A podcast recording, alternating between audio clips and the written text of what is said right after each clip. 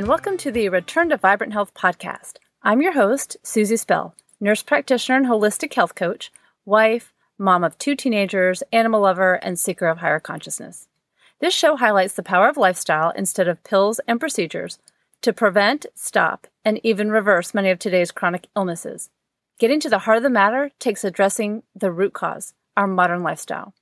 The ultimate goal is to help you move toward a more whole and vibrant you, to live a joy filled life.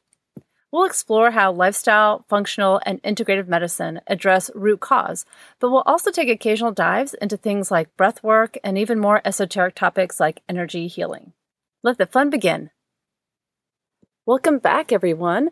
I just wanted to take a minute to give you a little bit of an overview of whole food plant based nutrition and to encourage you to listen to my nutrition series that I have coming up.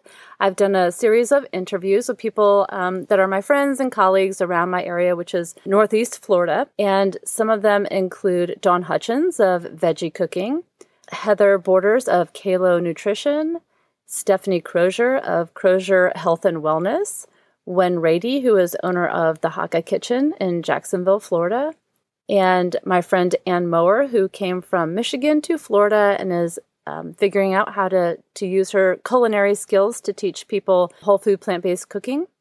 These are a few that I'm going to highlight in a series that I have to introduce you to whole food plant based nutrition and get different people's takes on how you can do it, how to approach the lifestyle if you want to do that. And I'm going to tell you a few things of why I think it's a really great way to prevent disease and even reverse it if you have disease. Diet is actually one of the leading causes of chronic disease and disability across the world.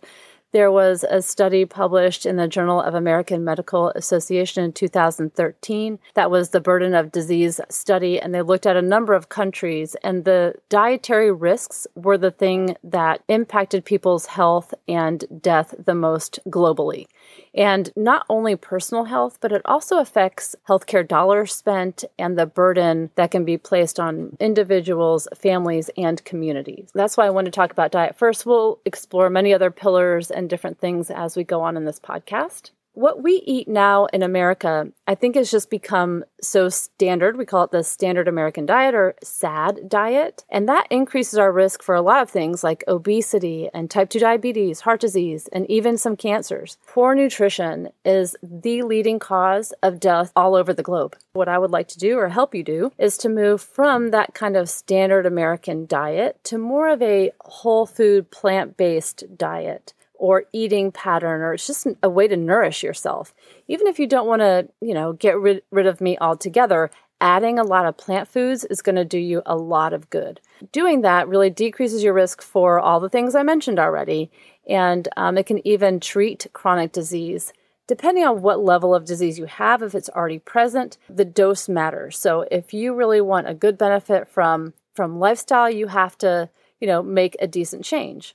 So, that being said, I really wanted to be able to put this um, series of talks together so that you can get a really good grasp on how to do it if you want to move in that direction or to improve or refine what you're already doing. The whole food plant based plate kind of looks like this Imagine a, a plate, cut it in half. Half of it should be filled with fruits and veggies. Then you take the other half of the plate and cut that in half again. So it's like you have a quarter of a plate each place. The one quarter is going to be plant protein. That would include things like chickpeas, black beans, edamame, many other kinds of beans, lentils, some um, nuts, maybe tofu, things like that. Then that other quarter is going to be whole grains. Not refined grains, but whole grains, maybe brown rice or farro or wild rice, quinoa, things like that that's how you're going to create your plate and you're going to drink water. I mean, you can drink some tea or herbal tea, but not caffeinated beverages. If you are drinking caffeinated beverages, of course, maybe wean down on them. You'll have to discover what's going to work for you. But really, herbal teas and water are probably the best.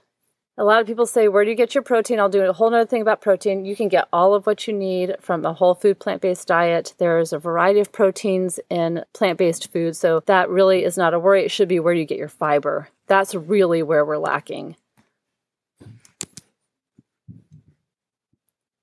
When I discovered lifestyle medicine a few years ago, the data and the information and the science that have been present for so long just blew my mind when it came to diet. I'm going to quickly list off some large population and epidemiologic studies that if you're interested, you can go and find out more. I'll, I'll try to put some links in the show notes as well. And then also some key studies and leading researchers that I'll highlight. And then we'll kind of hone in on just a, a couple. The epidemiologic studies include things like Framingham and Alameda and North Karelia, the China study, the Adventist Health Studies, and the Health Professional Study, and Blue Zones. Those are some epidemiologic, really large population studies. And then other key studies or leading researchers, we could go back even as far as the 1940s, probably even before that, but 1940s with Walter Kempner's rice diet at Duke University, Lester Morrison, who was a cardiologist, I believe, in the 1940s and 50s, Nathan Pritikin in the 1970s, Dean Ornish and Caldwell Esselstyn, who got their footing in the 1980s, 1990s, Neal Barnard in the 1990s, T. Colin Campbell, who's been a nutrition scientist or biochemist for decades now and has a wealth of information. So, those are some resources. I'm going to link some in the show notes because people who like to nerd out, like myself, can go and learn a little bit more. No matter what kind of diet you're looking at, if it's the Mediterranean diet or the mind diet or anything like that, and if you look at the blue zones, that's a good example. All over the globe, the people who live the longest have some things in common, and they include things like a lot of vegetables, a lot of whole grains, beans, and of course, there's some other variability, a little nuances here and there. But the majority of them eat a whole food, plant rich diet. And that helps on so many levels. It helps your gut, it helps your brain, it helps your heart. And so that's one of the reasons why I really just think this approach is wonderful. No matter what level, wherever you are now, you can always make an improvement. And so there were some people that came together at one time. It was called Old Ways, the Common Ground. So finding common ground. It was a scientific and media conference. People coming together, come up with a diet to say, where is the common ground between all these different kinds of diets? They determined that food should be good for human health, good for the planet, and unapologetically delicious. And for everybody to take the compare to what approach. And when they take that compare to what approach, it's always like if I was going to make a choice and eat, let's say, a couple of eggs, but instead I decide to eat a bowl of oatmeal that has chia seeds, ground flax, walnuts, strawberries, blueberries, raspberries, and a little sprinkle of cinnamon. That's probably an upgrade. So, just always having that compared to what approach um, really is good. And so, the best diet is one that is a diet that's higher in fruits and vegetables, whole grains, legumes, nuts, seeds, non fat or low fat dairy, um, and some seafood. You know, so some people have those in their diet as well, but this is what this old ways of finding the common ground, what they decided upon. If we look back a little bit, people like Walter Kempner back in the 1940s, he came up with the rice diet. And it's not a diet that we would recommend now because he had things like white rice and table sugar and fruit, and it didn't have a lot of variety. But what was really impressive is that he was able to get people to lose a ton of weight. People actually reverse their uh, diabetes. They reverse their diabetic retinopathy, which is um, can cause blindness. They reverse their hypertension. So he was getting all these really great improvements on this diet that we wouldn't necessarily recommend now, but he was taking out things like meat and dairy. So that was kind of some initial inklings.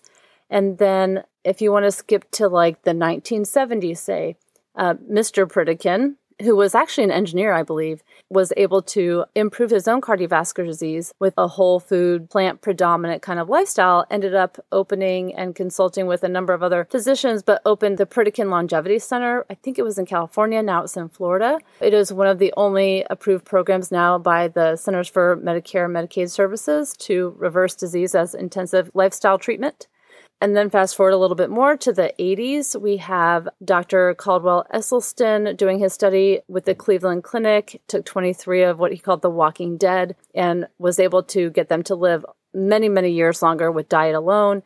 Then Dr. Um, Dean Ornish, who back in the 1990s, I think it was 1998, published the Lifestyle Heart Trial, where he showed actual disease reversal using lifestyle, smoking cessation, group support, whole food, plant based diet, or at that time it might have been a low fat vegetarian diet. I think he took dairy out in later studies.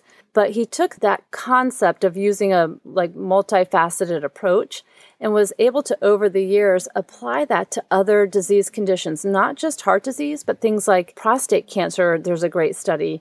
And now he's doing one and recruiting for an Alzheimer's study using the same program because the same biochemical mechanisms that are going on underneath, no matter what it's masquerading as, you can improve those things with his lifestyle program.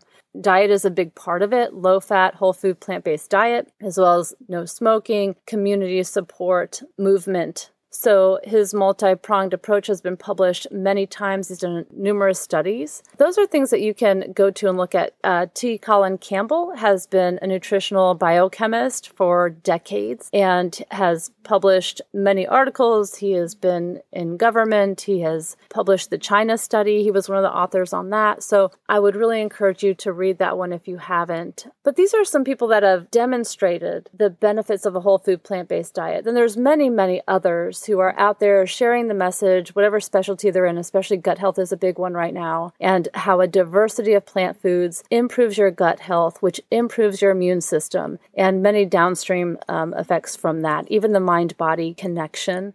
All of those things improve when you have a variable diet, but that includes reducing processed and refined foods, so things like sodas and chips and all that kind of thing, and increasing the whole plant foods like green leafy vegetables, beans, legumes, nuts, seeds, tofu, tempeh.